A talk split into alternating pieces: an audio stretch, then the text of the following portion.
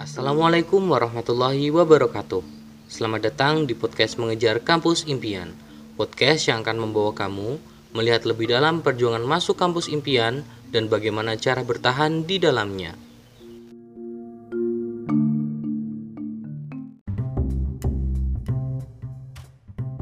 Di episode kali ini, kita akan membahas tentang kesehatan masyarakat.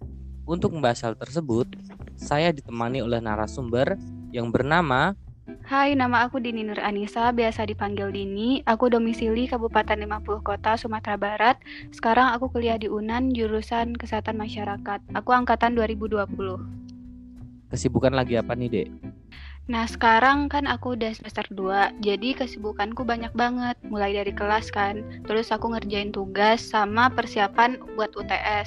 Karena bentar lagi itu aku mau U T S. Dan di akhir pekan aku ikut webinar sih biasanya.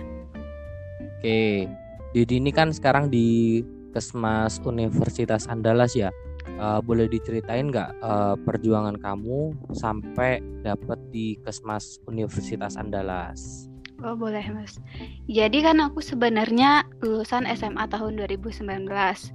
Nah perjuanganku ini dimulai dari S N M P T N dua ribu sembilan belas. Aku daftar di Kimia I P B sama Kimia Unila. Dan aku dinyatakan tidak lolos saat itu. Nah setelah itu aku mempersiapkan diri buat U T B K dua ribu sembilan belas. Kurang lebih aku mempersiapkan diri selama dua minggu menjelang U T B K gelombang satu.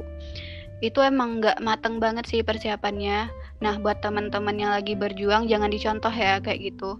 At least kalian harus mempersiapkan U T B K itu dari jauh-jauh hari. Nah, dulu kan U T B K-nya ada dua kali ya, Mas? Bener banget. Nah, jadi untuk persiapan yang kedua ini, aku punya waktu sekitar satu setengah bulan. Nah, tapi lagi aku tidak mempersiapkannya dengan matang. Karena aku di waktu itu udah diterima di salah satu Politeknik Negeri. Nah, jadi semangat belajar aku itu jadi turun naik. Nah, terus akhirnya yang terjadi aku nggak jadi daftar ulang di Politeknik. Dan dua hari setelah itu aku ikut U T B K dengan persiapan yang tidak maksimal lagi. Singkat cerita, setelah itu aku daftar S B M P T N dua ribu sembilan belas di I P B lagi. Aku ngambil jurusan matematika sama manajemen perikanan tangkap. Sambil menunggu pengumuman, aku mempersiapkan diri untuk U T M I P B. Nah, beberapa minggu setelah itu, pengumuman S B M udah bisa dibuka kan. Dan lagi-lagi, mas, aku dinyatakan tidak lolos. Nah, itu dulu yang bukain pengumumannya temanku. Aku masih ingat katanya gini, Din, semangat ya, masih banyak e, jalur lain, kamu pasti bisa. Nah, di hari itu aku sedih banget sih, nggak keluar kamar. Cuman bisa nangis, ngelamun, mikirin masa depan. Dan membayangkan omongan dari keluarga. Karena sebelumnya aku nggak dikasih izin buat kuliah di, di luar Pulau Sumatera. Jadi yang ngasih izin waktu itu cuman mamaku aja. Nah setelah itu aku nggak diizinin lagi nih buat ikut U T M I P B. Kan kar- e, kalau U T M I P B itu kita harus langsung ke I P B. Nah dan aku nggak dibolehin. Terus aku cuman dibolehin daftar mandiri di universitas yang ada di Padang. Tapi pas itu aku mutis, mutusin buat nggak daftar mandiri apa-apa dan mutusin untuk gap year. Karena dulu aku kekeh banget buat kuliah di Jawa. Pas awal-awal aku mutusin buat gap year itu berat banget karena orang-orang pada nanyain kuliah di mana, terutama tetangga dan guru-guru di sekolah. Terus yang bikin aku sedihnya itu pas ngeliat Twibbon teman-teman. Semua teman-temanku itu ngepost Twibbon kan, gak ada yang gap year kecuali aku. Terus ada yang nyuruh like, nyuruh komen, padahal aku gap year. Nah, tapi ya udahlah, aku gap year juga karena keputusanku sendiri, ngapain juga kan sedih ngelihat Twibbon doang. Nah, dari situ aku bangkit lagi nih, Mas, dan berencana untuk bimbel. Kebetulan pada suatu malam aku lagi scroll I G. Terus aku lihat postingan dari info masuk kuliah tentang beasiswa Bias. Nah, tanpa mikir panjang, aku langsung daftar. Dan akhirnya setelah melalui lika-liku yang lumayan panjang, aku jadi salah satu awardee beasiswa Bias. Nah itu senengnya bukan main sih pas itu, tapi keluarga aku nggak ngasih izin pas awalnya, soalnya Pare juga jauh. Terus mereka juga nggak percaya, masa iya ada lembaga yang ngasih beasiswa selama sembilan bulan. Nah dengan banyak cara, aku ngebujuk orang tua nih. dan keluarga buat pergi ke Pare. Terus eh, tanggal dua puluh enam Agustus dua ribu sembilan belas aku nyampe Pare dan dipertemukan dengan orang-orang yang hebat. Nah, di hari itu aku mulai semuanya dari awal lagi, terus buka lembaran baru. Aku tambah semangat ngejar kampus impian karena aku ketemu sama teman-teman yang saling support. Nah, mereka itu adalah orang-orang yang gak pernah nyerah walaupun sudah mengalami banyak kegagalan. Dari mereka sih aku dapat banyak banyak pelajaran yang sangat berharga. Nah, terus kan kita kalau di Bias ini belajarnya kayak di sekolah. Jadi kayak terstruktur gitu jadinya. Dimulai dari kelas pagi, entar, kelas utama, S C, sama tambahan. Nah, semua aku jalani dengan enjoy walaupun capek juga sih. Soalnya waktu itu jarak camp ke kelasku lumayan jauh. Nah, terus waktu aku masih di Bias, aku pernah nyoba daftar beasiswa ke P T S. Namanya dulu O S C Medcom. Dulu aku daftar di Telkom sama Trisakti. Akhirnya aku masuk tujuh puluh besar di Telkom dari belasan ribu pendaftar. Tapi sayang pas tes terakhir aku nggak lolos karena persaingannya juga cukup ketat kan. Padahal udah jauh-jauh dari Pare ke Jakarta. Kesel juga sih waktu itu. Nah, terus ada kejadian kejadian unik pas aku ditanyain sama panitianya. Mbaknya nanya gini ke aku, e, jadi tahun ini kamu mau daftar S B M P T N lagi kah? Terus ku jawab, iya kak, saya mau daftar di UNAN. Nah, aku ngeja- aku spontan banget pas ngejawab UNAN, bener-bener spontan. Padahal dulu aku nggak pernah kepikiran sama sekali buat kuliah di UNAN, dan sekarang jadinya jadi kenyataan. Nah, pada akhirnya di pertengahan Maret, Indonesia kan dihebohkan sama covid sembilan belas. Terus aku disuruh balik ke Sumbar dan belajar di Bias lewat uh, Telegram alias online. Terus pas bulan awal bulan April ada pengumuman kalau U T B K itu ditunda. Yang diujikan cuma T P S ya waktu dulu.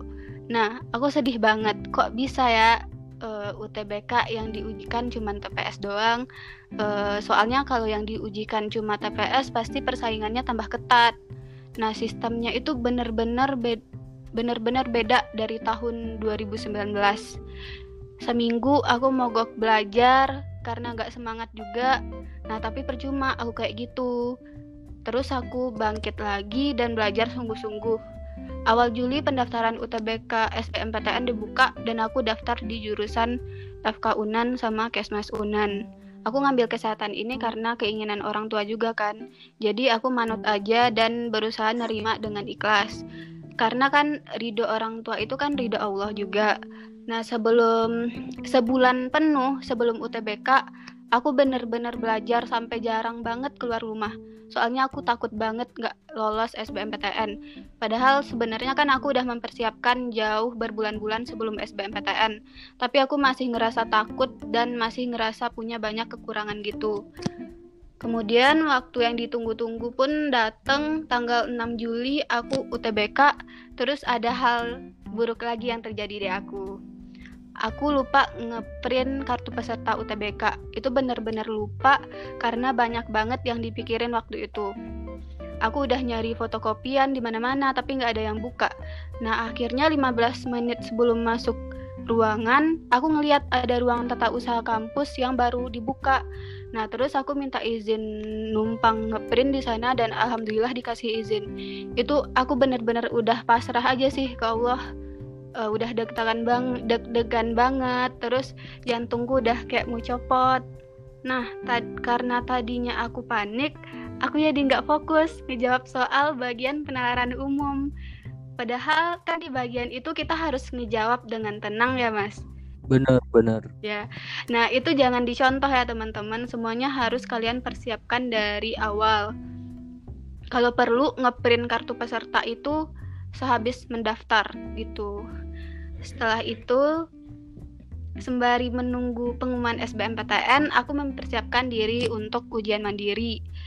Nah, ternyata e, sebulan aku mempersiapkan ujian mandiri, pengumuman S B M P T N itu dimajukan dari tanggal dua puluh ke empat belas Agustus. Itu udah deg-degan, deg-degan parah sih aku, apalagi pas tanggal empat belasnya jam tiga aku udah mondar-mandir sambil sholawat. Terus pas ngebuka pengumuman, Mm, finally aku dapat kata selamat. Nah, awalnya aku belum sadar kalau aku itu lolos S B M P T N. Aku cuman bengong kan ngelihat ngelihat layar laptop, belum sadar banget. Dua hari setelah itu aku daftar ulang di Kesmas Unan. Setelah daftar ulang beberapa minggu setelah itu aku ospek, terus ospeknya itu online, cuman ngelihat live YouTube. Itu ngebosenin banget sih sebenarnya. Bosan banget.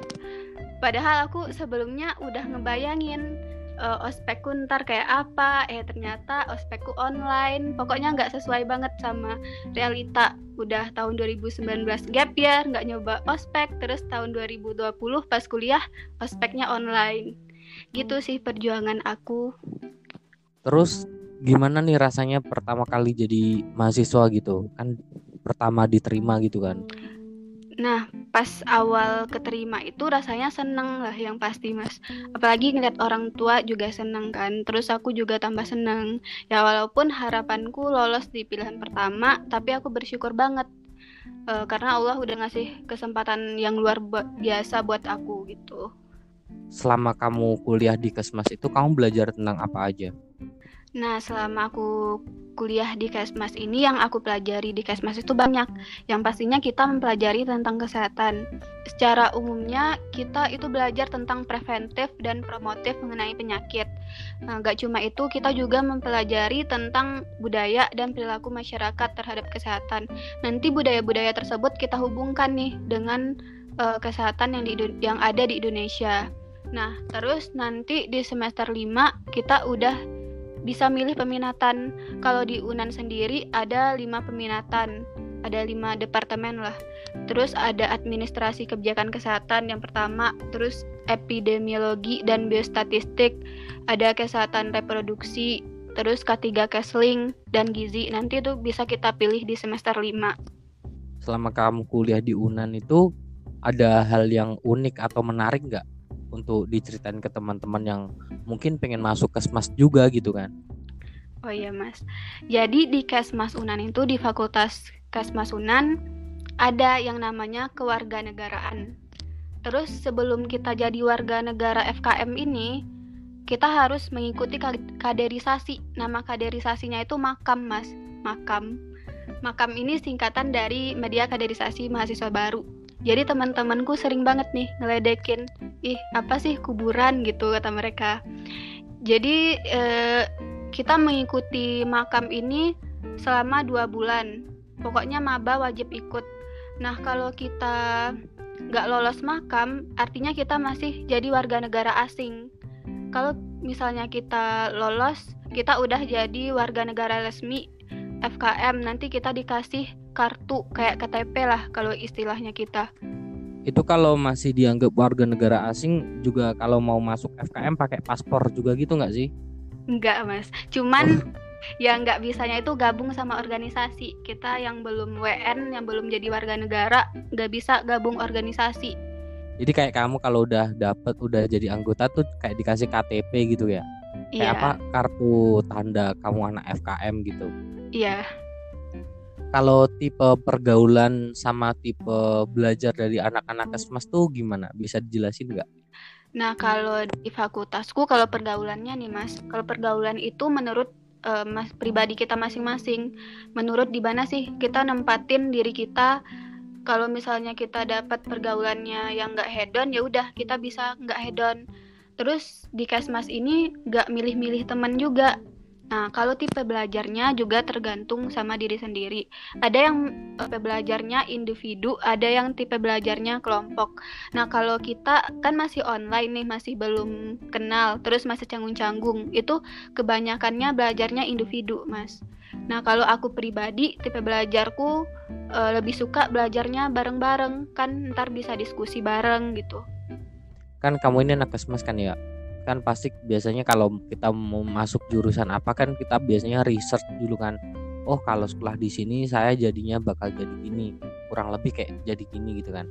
Nah, kamu pernah harus nggak kira-kira uh, anak-anak yang lulusan Kesmas tuh biasanya uh, jadi apa, profesinya jadi apa gitu? Pernah nggak? Pernah, Mas.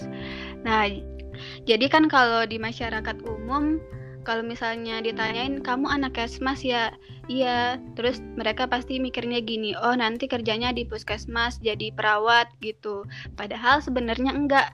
Nah lulus, lulusan Kesmas ini bisa aja kerja di puskesmas, di rumah sakit, terus di dinkes, menkes, di perusahaan juga bisa entar kalau kita ngambil departemen K tiga gitu mas.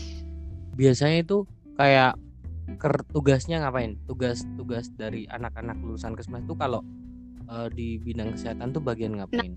Nah, aku masih belum dapat gambaran. Nah, nih. Kalau anak Kesmas itu mereka lebih ke mempromosikan kesehatan sama uh, merubah perilaku masyarakat supaya mereka itu mencegah terjadinya suatu penyakit gitu, Mas. Hmm, oke oke, mantap. Kan biasanya kalau kita uh, kuliah tuh kan biasanya identik sama U K T kan, U K T beasiswa gitu kan, terus sama biaya hidup. Nah, kalau U K T di UNAN atau lebih spesifiknya Kesmas tuh kayak gimana? Terus juga biaya hidupnya kayak gimana juga kalau di uh, sekitar UNAN situ? Nah, untuk U K T di jurusan aku aja nih Mas, itu U K T-nya dihitung Uh, menurut penghasilan orang tua dan biaya tanggungan orang tua biasanya. Jadi U K T di Kesmas ini ada dari golongan tiga sampai golongan tujuh. Nah di golongan tiga ini U K T-nya dua juta empat ratus ribu dan U K T tertingginya tujuh juta tujuh ratus ribu. Kalau itu buat anak S N M P T N sama S B M P T N.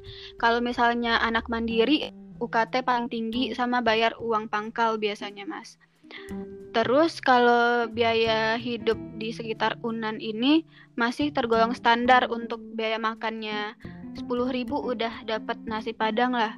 Tapi cuman biaya kosannya yang menguras saku menurutku.